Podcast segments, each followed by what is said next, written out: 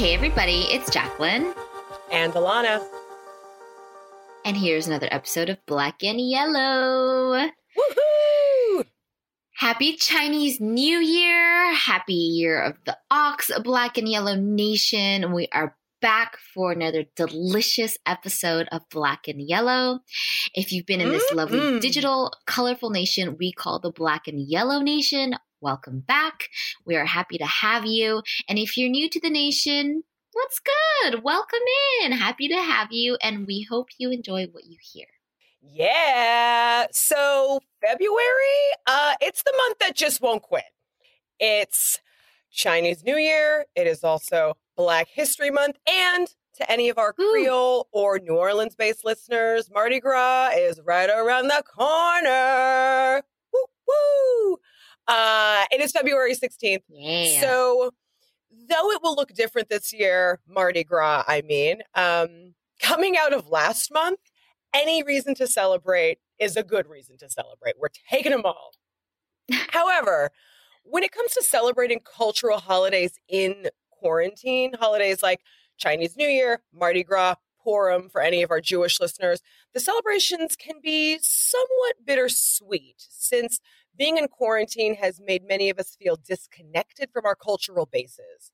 Whether those bases are family and loved ones, going to the place of worship that you regularly would go to if the world was operating uh, normally. That sounds that feels weird to say at this point. Or uh, just engaging in a city that you love as a patron. For many of us, lockdown has been a time to evaluate our connection to our culture in an effort to keep those bonds strong and thriving. Yeah, I think we touched upon this a little bit throughout the year, uh, last year, I mean, in terms of holidays and feeling disconnected or, you know, not so close to our family members or to our grandmothers or to many people that really bring in that culture for us or exude that culture um, for many of us. And um, I don't know about you, but there have been times throughout this this year, this past year, that I felt like, you know, it was all one tone. Like there wasn't, there was no ebbs and flows. And Yeah. like holidays looked very different. And um, I'm sure Chinese New Year is looking different for a lot of people. People who want to cook, maybe can't cook, um, maybe can't experience the foods that they normally would. Um, and so I, I've definitely felt like I've wanted to celebrate and go big and like go all like out with things culturally, and I we just weren't able to this past year. Yeah, no, I feel that this month specifically is generally the month because it is Black History Month that I make an effort to go out and about and be engaged with as much uh, of Los Angeles as possible. Like, I like to go and see as much Black art as possible. I like to go to my favorite Black neighborhoods, support local business, eat delicious foods, things of that nature. And I'm not really getting to do that. And there's a part of me Mm. that's feeling. Um, like my Black History Month, uh, it, it feels like the carbonation has left the the the, the water. Does that make sense? Like Mm. it doesn't feel as like sparkly. I feel like I like I'm taking a sip of La Croix a day after opening it, kind of thing. It doesn't feel as effervescent and alive. But that's how I felt last year too. Like I felt like uh, staying connected to my specific family culture lacked a lot, and I felt like I had to. Uh, fill in the whole the recipe holes if I wanted to make a cultural dish. I felt like I had to spend many hours on phone calls learning about maybe a recipe that I never even actually got to learn about, but I would end up learning about like family history stuff, which is cool in its own way. Yeah, cool in its own way, but I definitely felt s- sort of stagnant and stunted culturally during various times of 2020. Yeah, I, I'm sure you're definitely not the only one feeling that way. Um, so, Chinese New Year is a holiday of family and loved ones coming together. It's loud, it's crazy, it's fun. Um, we're all preparing and eating delicious food. There's red ele- envelopes, elephants. Oh my gosh, that's not it. Um, red envelopes. I don't know why my mouth wanted to say elephants. that would be awesome though if we had like red elephants running around. Yeah. Talk about giving the talk about painting an elephant red and giving it to someone as a sign of good fortune. Oh my God, you have good fortune forever. But actually, I have a question. So the red envelopes, are those going to be flying around this year for Chinese New Year? Like that feels like a tradition that can't go dormant. Oh yeah, yeah, yeah. Red envelopes will probably they'll they'll the elders will give it to the young ones. Um, uh, that uh, that is. I don't think that gets impacted by by by. I mean, maybe there'll be less. So I don't know if uh, people always needing to give a lot might feel like a, like a breather. Like uh, I don't have to, you know, give away secretly they might be feeling that. I don't know if they're feeling a little bit of Asian guilt ah. as they think that. but I mean, are they going to be the I mean, Asian guilt family cave? gatherings are much smaller. What did you say? Are they going to be in the Asian guilt cave? I know, right? right, yeah. Quite possibly. Quite possibly. Um, okay. I mean, knowing certain relatives or Asian culture, they might still give red envelopes, um, but they just might be later. Mm-hmm. You know, they might drop it off, or they might give them like a couple weeks later. But that that is still probably um, going to happen because who doesn't like red envelopes? Got it. Uh, yeah, who doesn't want good fortune and good luck all year long? I mean, I'm just saying. Mm-hmm. Yeah, and I mean, similar to Chinese New Year, Mardi Gras is a time when family and friends come together party and celebrate Fat Tuesday by eating lots of rich, indulgent food before uh, fasting for the lean season of Lent. I think when people think of Mardi Gras, they also think of brightly colored beads and exposed breasts. Um, and I don't know if that's going to be happening in New Orleans this year. Just saying. Yeah, so these are two holidays that are steeped in culture and tradition. And one of the easiest shortcuts to keeping those traditions alive is through food. Cooking cultural dishes, mm. making drinks and libations traditionally consumed during these holidays and hopefully stocking your freezer with leftovers is a great mm. way to strengthen cultural bonds or create them in quarantine. Yeah, now is the time to learn mom's dumpling recipe. Now is the time to learn your aunt's gumbo recipe, secrets and all. Now is the time to maintain cultural bonds through food. Because let's be real, most people are not traveling, but we all got to eat. So why not use this time to learn about your family's cultural history and the food that nourished your family for decades? Just saying. We have a great guest on who was a blast to talk to, but fair warning, this episode may make you very, very hungry. I know by the end of this conversation, Jack and I's bellies were a cacophony of like hungerous, ravenous noises. So, fair warning if you are listening to this on an empty stomach, maybe take a pause, grab a snack. You're going to love this guest. Um, but before we chop it up about food, get it? Chop. Get food. it. Ha ha ha. seemed a lot more funny at 11:30 at night, I'll tell you. Uh, let's put our money where our mouth is, shall we? Let's do it. so we if you guys are new to the show, if you guys are returning listeners, we all know we have our little spotlight segment where we like to put our money where our mouth is. We like to support local, non local, Black, Asian women, female owned businesses, small businesses. Um, it's our form of economic protest. It's our form of diversifying your dollars. We all know we vote with our money. So, with that being said, in the spirit of Chinese New Year, um, I'm sure some people have heard about them. Um, they launched their company a couple years ago, um, and I featured them on our on our um, Instagram page. I think a while, like years ago, but I wanted to talk about them again, especially because we didn't do our small business segment then. Um, mm. They're called East Meets Dress. And yes. yeah, and I most likely will buy my wedding dress from them. I know that for a fact. And if not a wedding dress, then a dress. um, a qipao for sure. Um, so they're Asian American. They are so relatable, especially for me who is Asian American. Um, I love their little bit um, over here on their website. They say, We are Asian Americans. We have high expectations for ourselves, our future, and the products we buy. We were taught straight A's only come to those who work hard. We straddle between two worlds and two words Asian and American. We mm. love dancing our hearts out to Beyonce on Friday nights, but love a good dim sum and egg tart in the morning after. We carry with us traditions from our parents' generation, but aren't afraid to re- redefine them into something we embrace. We are grateful for our parents' sacrifices, but don't sacrifice our own path or style for their approval. Whether we speak Chinglish or not, we demand to be heard.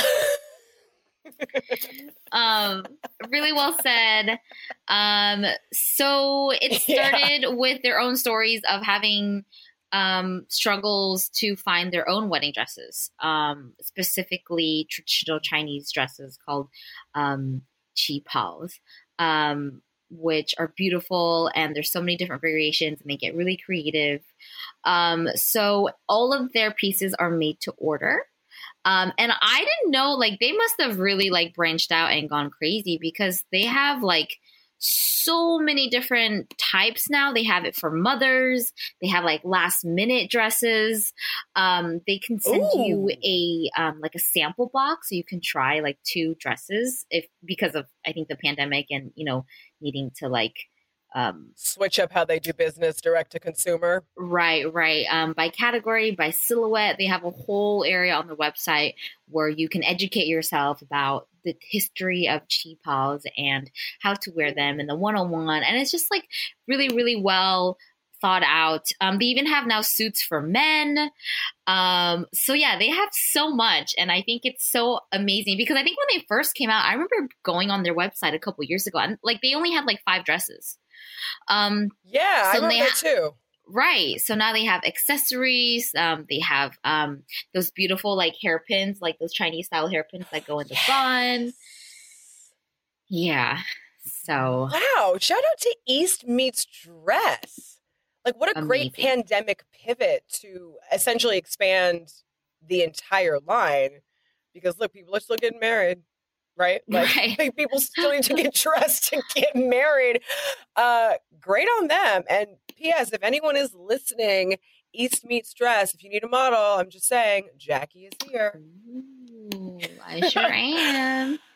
All right, so we're gonna stick got? with the the very specific holidays of the moment.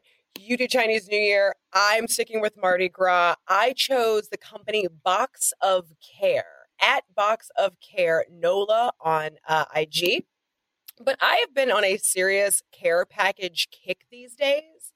I think because we are essentially uh, relegated to sending gifts that are either food based or thing based, as opposed to like experience based gifts that we could send uh, pre pandemic. yeah. Uh, so I feel like I'm being extra thoughtful about the shit, quite frankly, that I send people because I want to make sure people can enjoy it, use it, and it's not going to collect dust. I mean, I'm just saying. And I feel like a care package sort of t- ticks all of those boxes.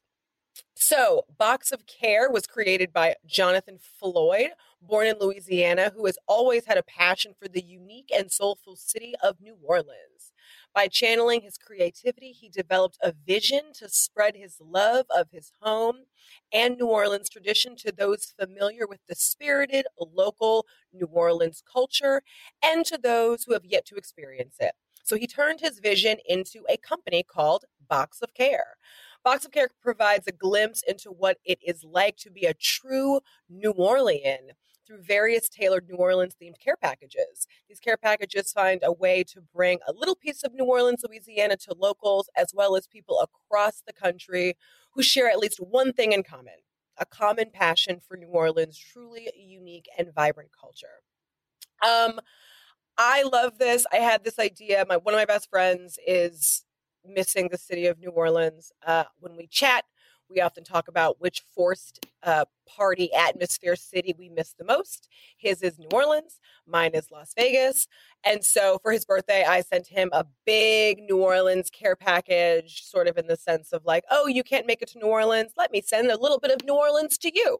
So if you have a friend who is missing the city of New Orleans, if you have a friend who was supposed to go to Mardi Gras and had to cancel plans, or if you just have a friend that's like, damn, I missed the good food of New Orleans, uh, send them a care package straight from Louisiana, box of care. Uh, and I will drop both of these links in show notes. But Jack, should we get to our delicious guest and this wonderful conversation? Mm, it's a yummy one, you guys. Let's do it's it. So yummy. Absolutely. So, born in Indonesia and raised in Singapore, Pat Tanumihardja has been a food and lifestyle writer for over a decade, and her bylines appear in many online and print publications. Pat credits her eclectic culinary aptitude and global outlook to her multicultural background. From personal essays to a treatise on soy sauce, she writes about the intersection of food, culture, and history. When it comes to recipes, she especially enjoys pairing tradition with modern day sensibilities. Her latest cookbooks, Asian Pickles at Home and Instant Pot Asian Press and Instant Pot Asian Pressure Cooker Meals, fast, fresh, and affordable, were released in summer 2020. That's right. What did y'all do in 2020? Because Pat, she released not one, but two cookbooks. Check on it. Pat lives in Springfield, Virginia with her husband and son. Pat, welcome to the Black and Yellow podcast. Pat, happy early Chinese New Year. Thank you for being on the Black and Yellow podcast. Hello, Jack and Alana. Gong Xi Fa Cai. Thanks for having me on your oh. podcast. Ooh, thank you. So, why don't we start by telling our audience a little bit more about the work that you do? Well, so I've been a food writer for more than a decade, and I've written four cookbooks. Um, the very first one, I call it my first book baby, um, is called The Asian Grandmother's Cookbook. Uh, the next is Farm to Table Asian Secrets, vegan and vegetarian full flavored recipes for every season. Mm. And last year, two more cookbooks came out yeah. Asian Pickles at Home and Instant Pot Asian Pressure Cooker Meals. And um, I would say the Asian Grandmother's Cookbook is probably the most representative of the stories that I like to write about. Mm. Um, it covers the intersection of food, history, and culture. Because I, I really love telling stories through food. You know, a recipe is not just about the ingredients, but also about people who cook the food, the evolution of a dish, you know, the various cultural influences that go into it, and so on and so forth. And I'm also writing children's books, so, and, and many of them have food themes in them. Oh, Amazing. that. that is awesome. I I love that you're able to put everything you know and everything you've learned and share it with the world. I think it's so awesome. I also um, think that the fact that you put out a cookbook that utilizes the instant pot as the main cooking method. Last year during a year where i think people bought a lot of instant pots because they were looking for like the new you know easy to use uh, mm-hmm. kitchen appliance was brilliant. I don't know if that was like in the timing or if that was just luck but it was brilliant and i just had to let you know that because we got an instant pot and i looked up your uh, cookbook because of it. So thank you well, yeah, I think it was just pure luck. To be honest, okay. I didn't, I didn't own an instant pot until the publisher approached me to write the cookbook. Really, so, really, yeah, yeah. So I'm very anti-trend. So I did not want to buy the instant pot because I was like, oh, you know, everybody's buying the instant pot. It's probably, you know, just a, a trend that's going to come and go. But it's definitely an appliance that a lot of people love, you know, yeah. and it's allowed um, people to free up a lot of time. And mm-hmm. it's allowed people who don't really know or like to cook to actually make great meals. Mm-hmm. So I That's love great. that. As much as I resisted it in the beginning, I think it's definitely a very useful appliance to have in the kitchen. Nice. Your love for the instant pot has grown. I love that. Yes, it has. It has definitely. I use it a couple of times a week myself. So Wow. Same here. Full circle. um, Yep. So you mentioned Yes. a little bit about the intersectionality of food, of culture. Um, so what made you want to write about um, all of those those parts of of your life? Well, I honestly really couldn't help it. You know, it's just that of my multicultural background, you know, it's so eclectic. Now, um, I was born in Jakarta, Indonesia to Chinese Indonesian parents, but I was also raised in Singapore. So at home, my mom would cook Indonesian food, Chinese food, and even Dutch influenced dishes because Indonesia was a Dutch colony for over 300 years. I did not know And, that. um, wow. And Singapore is a multicultural, multiracial society. Um, you know, the, the main ethnic groups include um, the Chinese, the Malays, the Indians, and the Eurasians. So, you know, we had the, the British who colonized Singapore, and then the uh, Portuguese also came through. So, uh, you know, so when we went out to eat, we often ate out at hawker centers. Um, I, I don't know if you've heard about the infamous hawker centers in Singapore, but you know, whenever anybody goes to Singapore to visit, that's the number one place you should go to try the local food. So, and these dishes are all an am- amalgamation of Indian, Chinese, and Malay cuisines. Ooh. And um, so, you know, when I was growing up, I don't think I even gave it a second thought that the food that I was eating was just so eclectic and and had myriad influences. But when I started writing about food, you know, I was just really curious how and why these dishes and cuisines came to be, and you know why there was such a mis- mishmash of influences in just one single dish. Now, um, to give you an example, like you know, one of my favorite comfort foods is a dish called um, pastel panggang. So it sounds really Indonesian, but It it's does. actually very, it's very much a Dutch influenced dish. You know, it's like a it's like a, a shepherd's pie. It's got Oh. you know mashed potatoes on top. Interesting. And um, the filling is what makes it Indonesian. It's got um, like so, well hot dogs, Ooh. sliced hot dogs. But this is my mom's version, so I, I don't know what other people's version like. But she puts sliced hot dogs, um, shredded chicken, mixed vegetables, um, wood ear mushrooms, Mm. And Wow. uh, bean thread noodles. wow, So, what that is and- that is a melting pot of Yeah. cultures. for Yes, sure. very much so. Yeah, and um, you know, and then you have the a Singapore hawker dish that I highlight as an example is um, what it, what's called Indian mee goreng.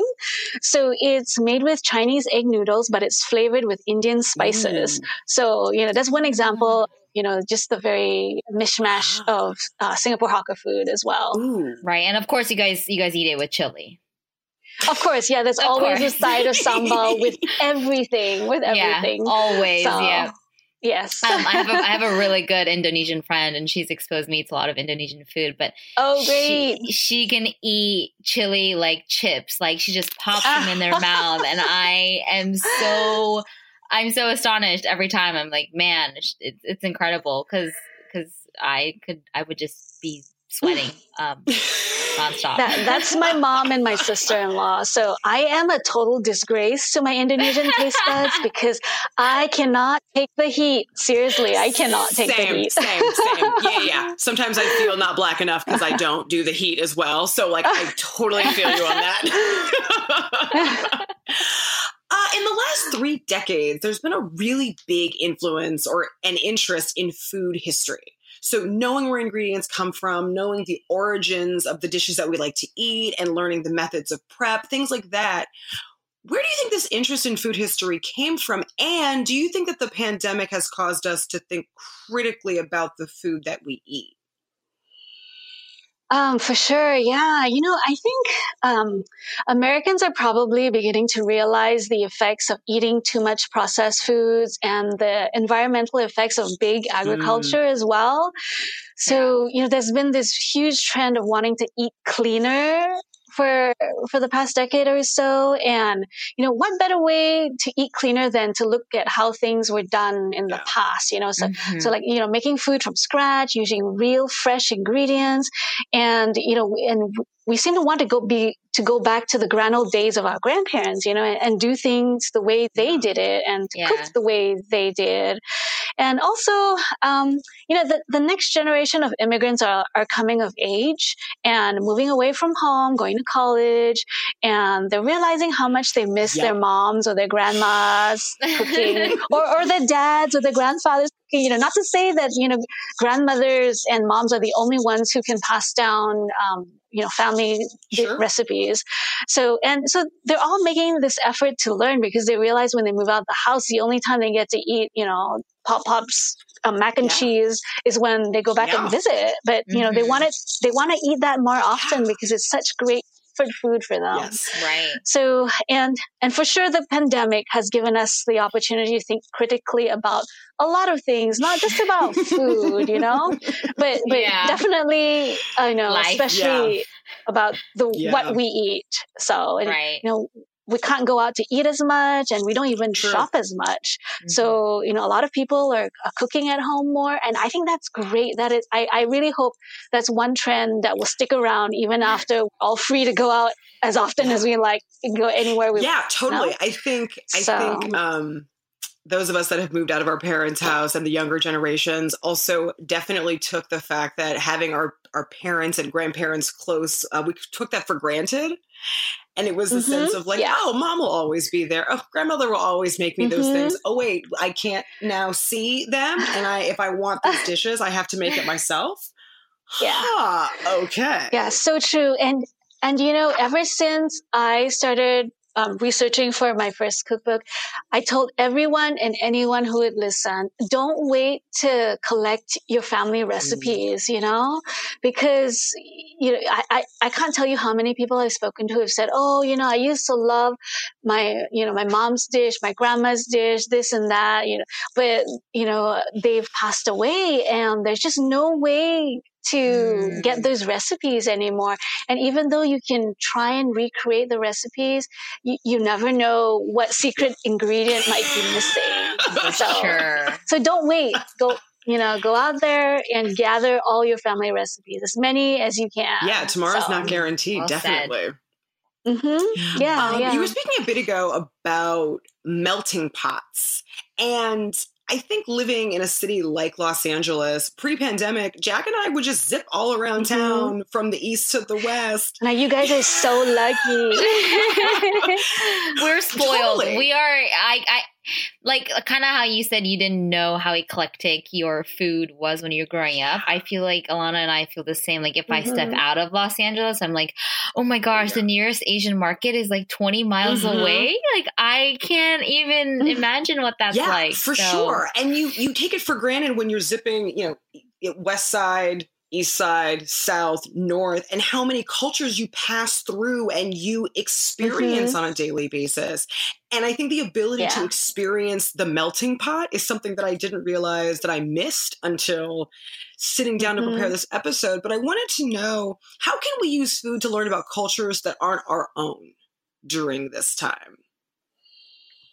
Well, I mean, food is so representative of culture. You know, like when I used to travel, like all of us, you know, the the one thing the the one thing I always made it a point to do was to visit the markets, you know, the wet markets or the farmers markets mm. and, and to try the various dishes that were unique to the culture because I believe that's part sure. of the experience about learning a new culture.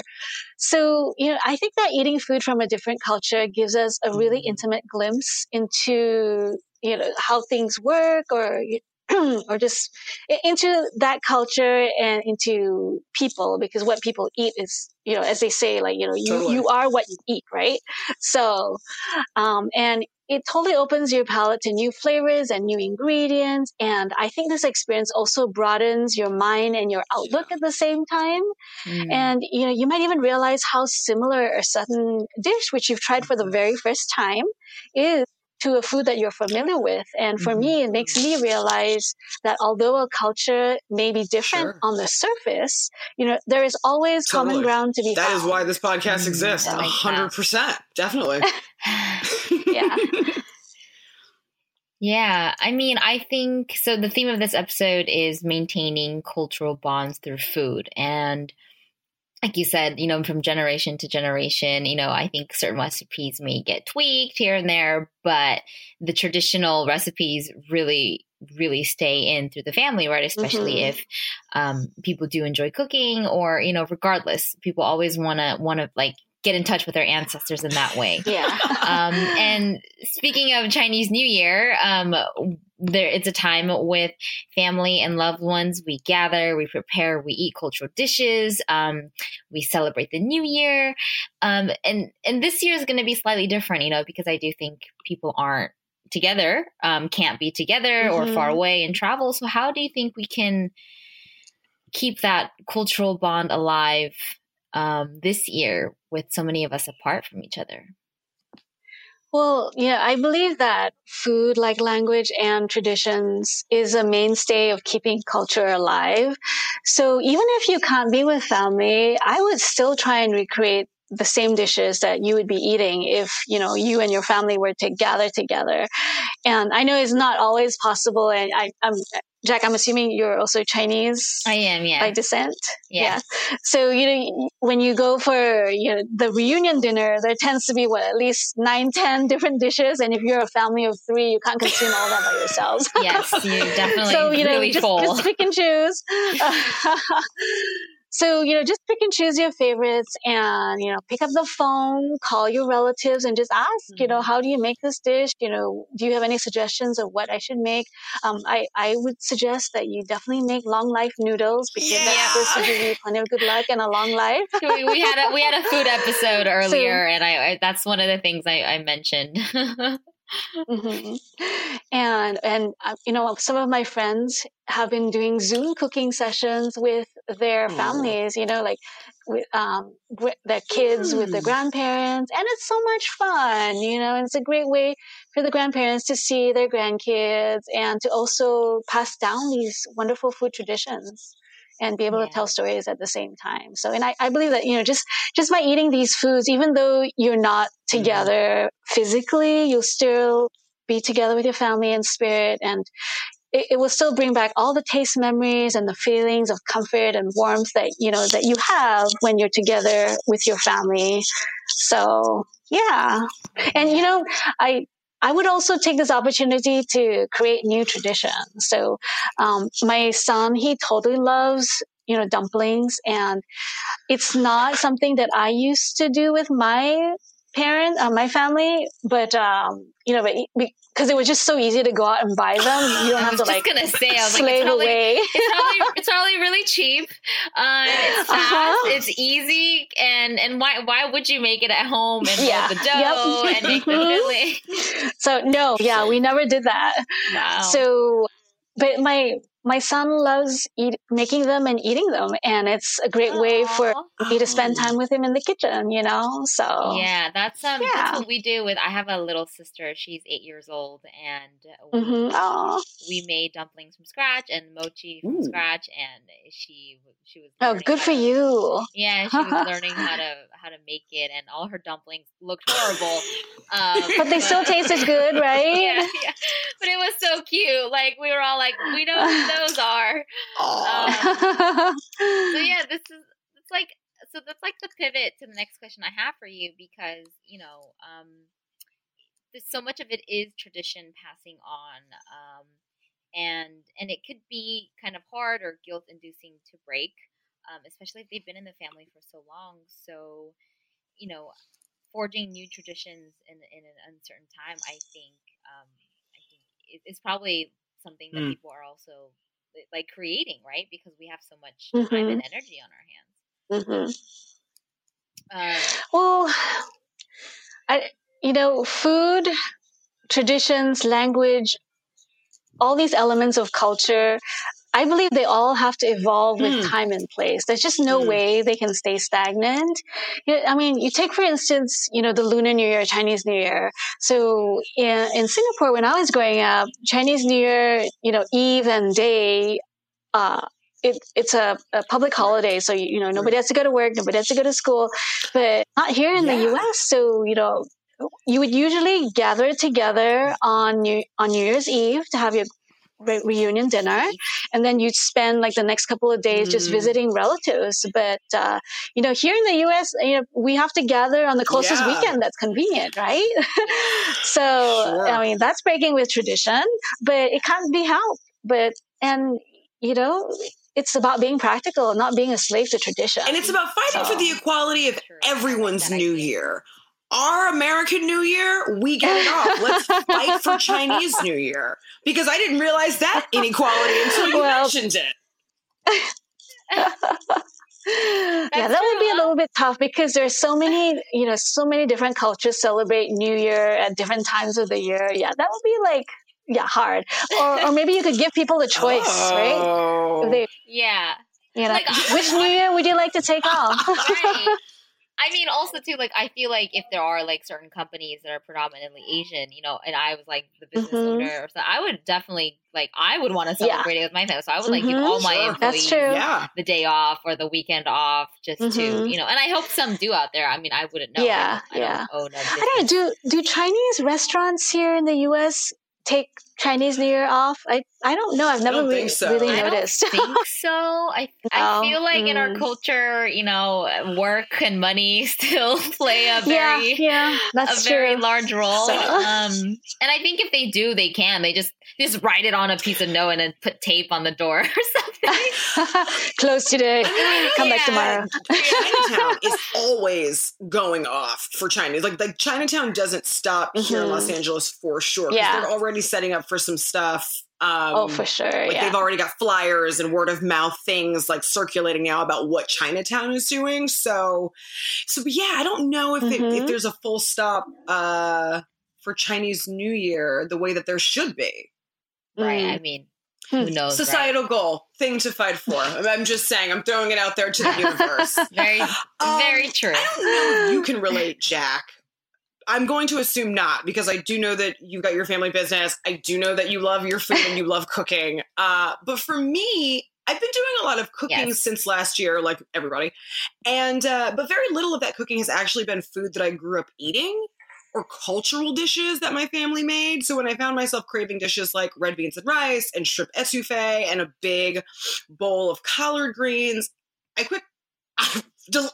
Oh my god. so gosh. good. Mm, but I'm getting hungry. Realized, wait, you know how to make those things. And you're a 33 year old black woman. You probably should know how to make those things. They're cultural. And so there I had many moments where I felt like I wasn't black enough because I didn't know how to make these cultural dishes or like somehow I was a failure to my race. Right right that that i can relate like not not feeling like i owned sure. up to my mom's amazing yeah. abilities Oh, we we can never reach that pinnacle of success. Trust me. I I've been cooking for a long time, and I will never reach my mom's standards. Ain't that so, true? don't feel bad. Say to someone who's dealing with feelings of of not enoughness because they can't make their cultural dishes. Oh my goodness, you know, I, I struggle with that all the time myself. You know, like I'm partly Chinese, partly Indonesian. I grew wow. up in Singapore. I now so live much. in the US. You know, I, I have felt not enough in just so, so, so many ways. Mm-hmm. But, you know, regardless of how enough or not enough you perceive yourself to be, everybody has to True. start somewhere, you know? It, and yeah, like, you know, I grew up cooking in the kitchen with my mom, but when I went away to college, I still had to call her yeah. every time mm. I wanted to mm. make, you know, my favorite comfort food. I get, I mean, I, our long distance bills were like uh, crazy. I don't even want to think about it. So, you know, and I, I remember when I was researching for the Asian grandmothers cookbook too. You know, I spoke to all these women. They were all immigrants, and but mm. they immigrated to the U.S. at different times in their lives, mm. and like so many of them told me that when they first moved here, they had no idea how hmm. to cook their foods and uh, I was I was really surprised, and uh, I shouldn't have been because you know I was in the same boat too, but you know they told me they persevered because they really yeah. really wanted to recreate the flavors of home. You know they they cooked from cookbooks if they were available. They learned from friends. I think one one um, woman she I think she's Taiwanese. She she yeah. watched cooking videos so, so I guess they, they had cooking cooking shows at that time too. So, um, but yeah, you know, everybody has to start somewhere. So don't and you know, if if anyone tells you that you're not enough, don't believe yeah. them because you are enough. Yeah. You are you, you know, and I that's also like enough. what you just said because so. it sounds like you're mm-hmm. also saying to enact your community, like get your community involved because so that's so much of what food is as well. Yeah, yeah. Mhm. Mm-hmm. You know, when I was growing up in Singapore, uh, my mom, she was very active in the Indonesian community. And like at least once or twice a month, we would have Indonesian gatherings and my mom would cook up a storm, wow. you know, and that was one way, you know, the yeah. expat community could yeah. keep in touch with each other, their roots, traditions, with their foods. So, and I, you know, I was really lucky, even though I didn't live in Indonesia for most of my life.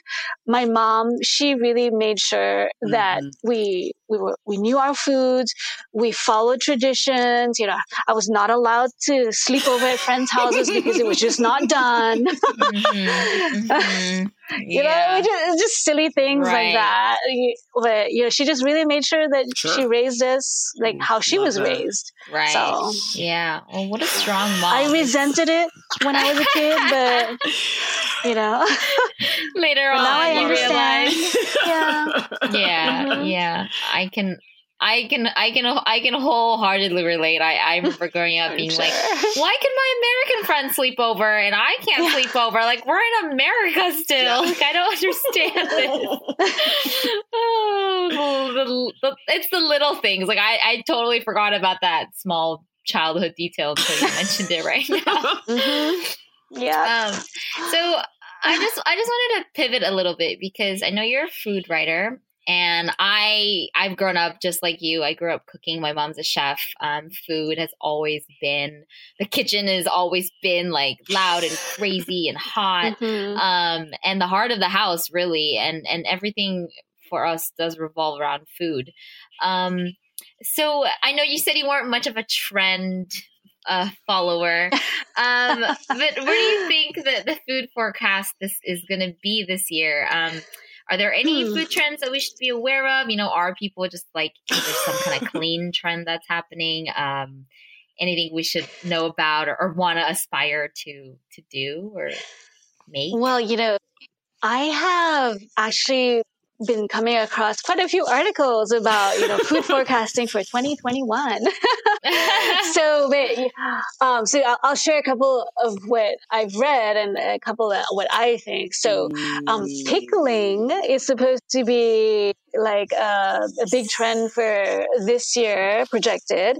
Um, you know if you take a look at the sourdough bread baking trend of mm-hmm. last year. Oh yeah.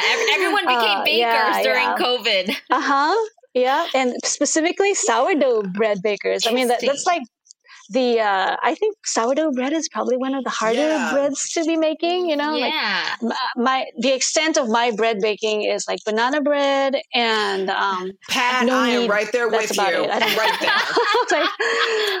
I love that. so um, I think that uh, the pandan leaf or screw pine leaf. I, I, don't know if you either of you have heard of it. Yeah. so it's like a it's a spear it's a long green spear-like uh, leaf uh, that we use in Southeast Asia. We call it like the vanilla of Southeast Asia. Very it's floral. used. Yeah, it's like coconutty, tropical, floral mm-hmm. um, aroma, and we use it in both sweet and savory dishes. So um, there's a pandan cake that I absolutely adore that uses this uh, flavoring. uh, and you know you, we throw it into like syrups, cakes, mm. as well as curries Ooh. and mm. coconut rice. Yummy. So and uh, so and you know, I think because of the sure. pandemic, you know, people are not traveling as much at all, and I think there's this huge desire yeah. to travel vicariously yeah. through food. Yeah. Wow, I never thought about that. So I think mm. cuisines from far off places might you know, gain in popularity. I don't know, maybe mm. Georgian cuisine or Icelandic cuisine. I don't know. Fascinating. but but I am hoping that, you know, Indonesian cuisine will see its time to shine this year. I am shopping an Indonesian cookbook proposal. So, and this is not my first time. I, I've actually been trying to sell this since like, I don't know, 10 years ago, but no publishers so interested because they said, you know, Americans don't know Indonesian right. cuisine. Right. So no one's going to want to so buy now you're like, the people now want to know. And I have the so, cookbook for it. Right. Yeah. That is true. Well, I don't know if you've heard, um, but there was a cookbook that came out last year called Coconut and Sambal. It's it's an Indonesian cookbook written by a half Australian, half Indonesian chef who lives in the UK, and yeah, she she got a full full page spread in the New York Times. She the book has been like wow. top ten in, in so the New York Times, Eater. Yeah, so, totally. People so all those to know publishers were wrong. I know. So what right. I'm hearing yeah. is last year was the mm-hmm. year of the mm-hmm. baker. This year is the year of the pickler, and you better get your Asian pickles at home cookbook, or yes. you're going to be left mm-hmm. behind. I mean, I'm just saying. Oh yes. And then ingredient of 2021, pandan. Is am I saying it right? Yes. P A N. you go. You heard it here first. Yeah. Pandan leaf. You know, you can mm. probably find it at any local Asian market in in your mm-hmm. area, and probably lots of desserts that are made with it too. So look yeah, out for it. we have a fairly big like ah. um like Vietnamese people use it mm-hmm. um in the desserts. Yeah. We have like a big yeah. Vietnamese like population, or at mm-hmm. least like stores, restaurants, like um, that you can you sure. can probably also find like desserts with them in there. Um, mm-hmm. If you're oh, and the Thais mm. have um, this dish called pandan chicken. So they mm. wrap pandan leaves around pieces mm. of chicken and they deep fry it. Oh my gosh, it's so good. Ooh. So yeah, not I haven't seen it on restaurant menus very often, Ooh. but if you do order it, it's so good. Mm. Yes. I wonder if I've, I wonder I don't if I've had it before, but but they the whole leaf gets fried. Yeah, so they okay. they just tear it into thinner strips and then they oh, wrap it oh, around the chicken. I see, I see. And then okay. they deep fry the whole thing. So I mean, you don't eat it, but you know when you when it's served right. to you, you you unwrap uh, it. Peel off to say about the trend yeah. forecasting the because leaves, I do yeah. think that we mm-hmm. we are turning a new leaf in American culture where we don't just want food that we could easily understand and easily make. Like I think that we sort of fell into that with like everyone likes to make mm. Italian food and eat Italian food because pasta is an easy concept to sort of like prepare. I think that people do want mm-hmm. the difficult dishes. I think people do right. want to actually use food as a vessel to learn as opposed to just a vessel to eat and make us feel comforted. So I I'm with you. I think that your mm-hmm. food forecasting is awesome. And I really hope you get that book proposal. And I hope it's a New York Times bestseller because that sounds like a badass idea. I'm just saying. Gotta say. yeah. Thank yeah. you. Right. Yeah. I love what you said sure. about because we can't travel and because there are people who desire to travel and want to travel i think like you said i never thought about traveling to other places vicariously through food um, and I think that's a beautiful way to open up the doors to experiment, to try new things, to try Indonesian food if you've never tried it, try Ethiopian food if you've never tried it, um, mm-hmm. and and just like you know, open up your palate, open totally. up your mind, and maybe you'll feel transported. I will tell you, I've um, never yeah. thought about Georgian cuisine until you mentioned Georgian cuisine. So thank you for shining a light in that blind spot of mine. you know, there is actually a really awesome Georgian restaurant here What's in the DC called? area. Plug yeah, plug the food is so good. So wow. yeah. Supra. Ooh. Supra. Yeah, that's what okay. they're called. S U P R A. Yes. Hopefully, Supra's doing takeout. Get on it. Um. Uh, so our final question of the interview, for any of our listeners who are novice home cooks who want to cook their cultural cuisine but don't know where to start or feel overwhelmed or ill-equipped and ill-equipped, however you want to phrase it, um, what advice do you have for them? Hmm. Mm. Mm.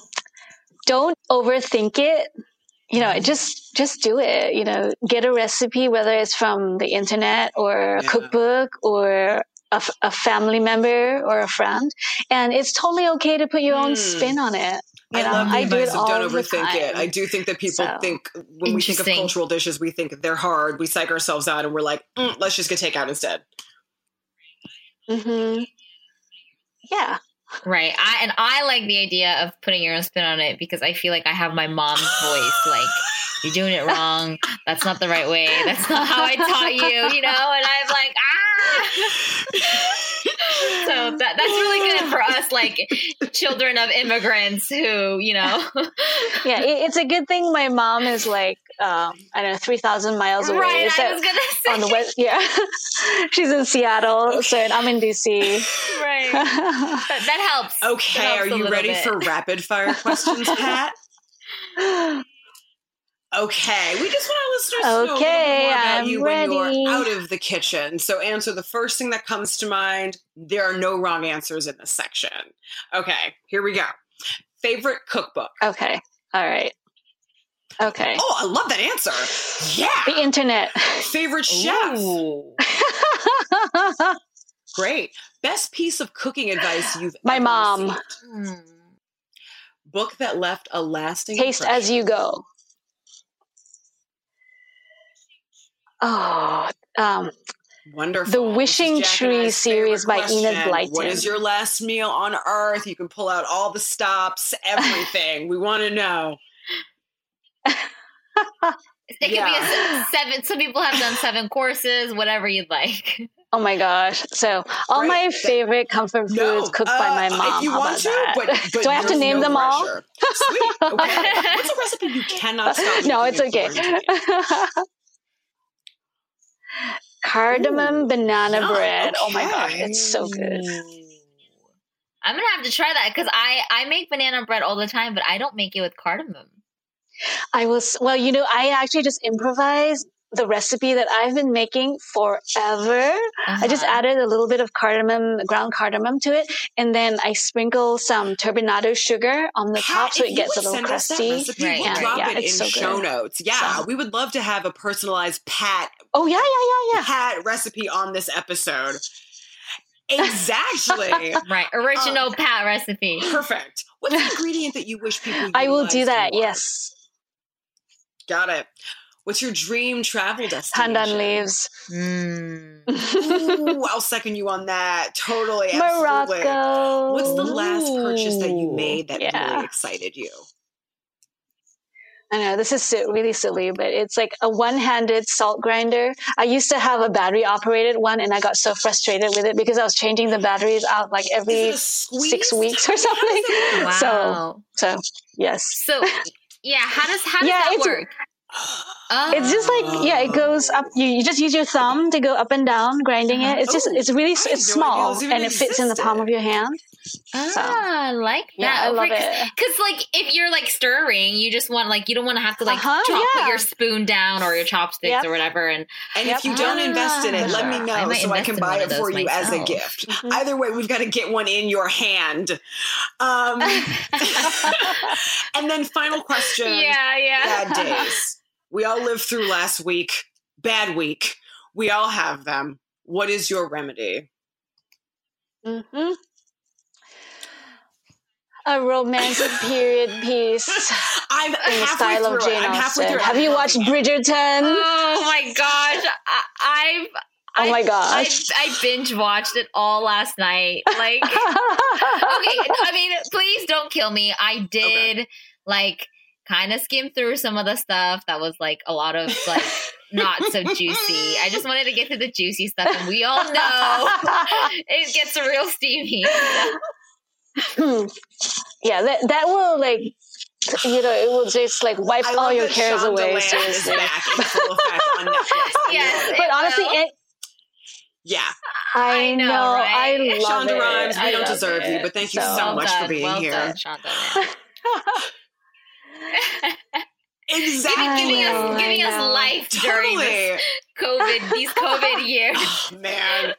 I, know, I can't wait for well, season Pat, two already. Thank you so, so, so much for doing this. Thank you for making our Chinese New Year's a little bit happier, giving us more hope, taking the guilt off for those of us that can't keep up with tradition. Like, thank you all around. the final thing we want to say is how can our listeners get in touch with you? Where can we find you? How can we buy your cookbooks? We want all the plugs, all of them. All right. Well, um, I'm on Instagram, Facebook, and Twitter, so you can find me at Pickles and Tea. I and I also that. have a I also have a website. Um, so it's it's um, hosted yeah. by the Smithsonian Asian Pacific American Center, and uh, so it's a really long. I'll drop it in show notes. Uh, IRL, IRL, I, I URL. but yeah, if you just mm-hmm if you just search pickles and tea blog you will find me. And um, you know my books are available anywhere online. Um, i would uh, encourage you to purchase my books at your local indie bookstore. But you know during these crazy times online is fine too. it. or you can contact me. You can uh, send me an email pat at ediblewords.com i think you are the first I author that has been like reach out to me directly. copy. i will send you my book. I love that yeah, that's so true. We've had a couple authors no, as guests. That's great. That's a great business model. Keep yet, it. So oh, I know. I love it when people approach me and ask me ask me if I have books to sell. And I, yeah, yeah, yeah, I always have a stash because I go to like you know food food festivals or book fairs all the time. And right now, I still have some um, um, fermentation weights that my friend Mickey made as a promotion for my Asian Pickles at Home book. So if your okay. listeners want to buy that book, I so will that people know throw that, that, that is available. Um, that sounds really dope, actually. okay. I know it's. I mean, she she's a wonderful potter, and uh, yeah, she she was so kind as to make them for also, me as a promotion. I have to say thank I you like for educating so, me and anyone else who read yeah. your latest article about the history of jackfruit. It was really really interesting, and I I don't. I don't know if I've ever even thought about the history jackfruit. of jackfruit. Oh, I don't think I've ever too. thought about it. I've eaten tons what? of it, but I've never thought about it. Oh. So thank you for that work. I'll also drop that article in show notes. It's super fascinating. Have you you had it fresh, like only had out it prepared. of the out of the thing, Alana, or have you only had it canned? No. Okay, I have to. You've never you, had it fresh? Oh, you have to. I have to like. Get, have I yeah, I have to bring you like a slice. It's huge, so I well, the ones that we get are usually huge because we have a huge family. But I'll yep. bring you like a little slice next time or I'll like peel it for you because it's really sticky. Um, and I don't know if you'll enjoy that. So I'm fresh is like. Pat, look what you did! You st- you created yeah. food geek out monsters, and but we have to wait till next like year. delaying the the gratification process. oh, Pat, right. thank you so so right. much for doing this. Oh, you are so welcome. This was so much fun. Thank you for inviting me on your show. Make delicious together, and we will talk Thank to you, you, later. And we fingers crossed for your book proposal. we hope that you get it. Thank yes, you. Yes, I awesome. Thank that. you so much, Pat. It's wonderful speaking to you, and we hope you have a lovely 2021. Ah, you too. You. Best of luck. Stay safe and sane. Yeah, right? It was so great to talk to you, Pat. Thank you so much for being on. Happy Chinese New Year to you and to all of our listeners. We are the Black and Yellow Podcast. You can find us on Instagram at Black and Yellow Podcast or Jay and I, we're both on the gram, you know, separately if you want to DM us your deepest, darkest secrets. I'm Alana Webster. However, on the gram, they call me at Renegade of Fun. I am Jacklyn Chung Young on the gram. We are also on Apple Podcasts and Spotify Podcasts. You can find us there. I always want to say Apple like iTunes or something. It, that's iTunes. Right. Yeah. Um, I have to like visualize yeah. the word in my brain. Um, so you can find us on there. Please leave the emblem for the app right please leave us a little review a little message um, let us know what you guys think about this episode we hope you have a wonderful wonderful start to your lunar year the lunar calendar may you all be blessed with a fortune and longevity and health and wealth into 2021 Stay oxy, you oxes out there. I don't know if that's like a thing. I don't tell. You just made it up. Stay oxy. like you tell. I'm gonna use that Because you can't say like "stay monkey" to all the monkeys out there. That that sounds a little bit strange. I mean, but, I kind of uh, like it. Keep it oxy. Like it's like foxy, but without the F. Point. Points. Keep it oxy, you oxes. We'll see you next week. Bye bye, bye guys.